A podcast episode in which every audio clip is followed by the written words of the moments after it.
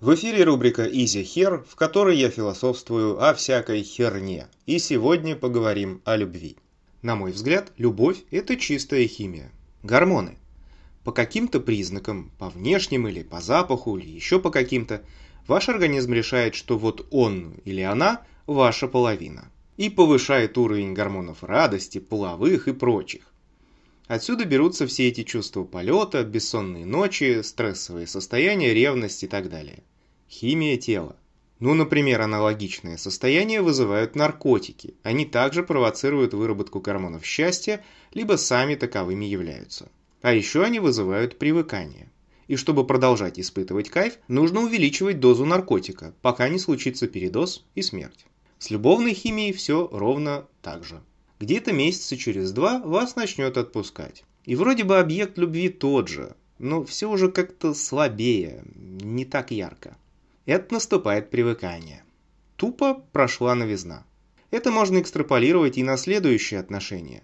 Много и часто говорят о первой любви. Если самая первая случка не была сильной в эмоциональном плане, то вспоминают вторую, третью, десятую и называют ее первой настоящей любовью. Короче, когда-то в молодости был некий эпизод, когда гормоны были на максимально возможном для вашего тела пике. Все, выше уже не прыгнуть. Дальше передоз и смерть. Вот поэтому многие мучаются от того, что текущая любовь не такая, как была в молодости. Та, первая, настоящая. Просто повысился болевой порог, и преодолеть его уже очень сложно. Все остальные проявления, кстати, выглядят тоже как у наркомана. Ну, например, собственничество и ревность, то есть нежелание видеть свою пассию с другими, порой доходящее до маразма. Вполне себе в духе наркомана, который никому ни за что не отдаст свой баян, который ему доставляет столько счастья. Если вы ревнивый, то нужно что-то с этим делать. Как-то повышать самооценку, что ли, или еще что-то в этом духе. Потому что от ревности страдает не столько ревнуемый, сколько ревнующий. Вы сами. В конце концов, это вас сожжет. Хороший способ победить ревность – трахнуть еще кого-то. Ведь ревность часто связана с неуверенностью в себе, от осознания того, что вашему партнеру может быть весело и хорошо без вас. Возникает страх, что партнер уйдет к другому, а вы останетесь один. Ну, в общем, чистой воды неуверенность в себе. И трах налево сможет восстановить самооценку, мол, вы еще что-то можете. Хорошо помогает. В молодости вообще, как мне кажется, измен не избежать. Как бы сильна ни была влюбленность, а половой инстинкт сильнее. Вы так мстите, вы так самоутверждаетесь. А еще, может быть, вы просто козел или шлюха. И не надо строить тут из себя верных. Вот стопудово, как бы вы не были влюблены, все равно подрачиваете на других. Тех, кого видите на улице, на работе, в увеселительных заведениях и в поре. А если бы выпал шанс, то, скорее всего, с удовольствием бы их трахнули. Если бы не обосрались со страху, конечно. Здесь также действует эффект новизны. Скажем, у вас в отделе появилась новая сотрудница, которую вы не прочь бы прижать между ксероксом и кулером.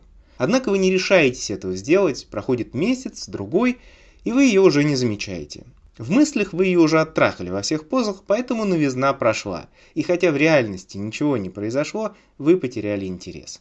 Причем эта сотрудница не обязательно должна быть фотомодельной внешности. Ей достаточно просто быть новенькой. Парадокс новой сучки. Через пару месяцев новизна проходит, начинается рутина.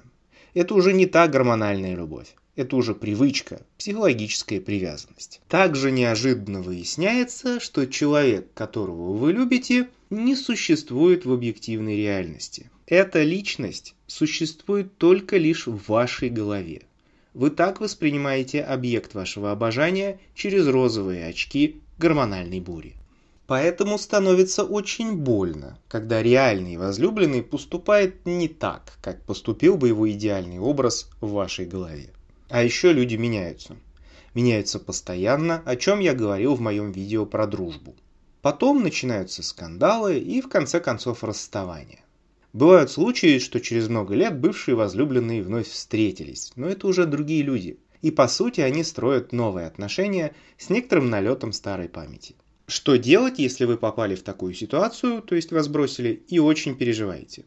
Во-первых, перестать бояться, что останешься один и так далее. Я буду говорить от лица парней, но в принципе совет будет универсальный для обоих полов. Поймите, нету никакой единственной. Девки довольно похожи. Вы можете убедиться в этом сами, пройдясь по своему списку друзей в социальной сети. Я ради эксперимента отобрал десяток баб, с которыми когда-то очень давно учился в школе и с тех пор толком не общался. Все они уже взрослые женщины, мнят себя неординарными, уникальными личностями с нестандартными интересами.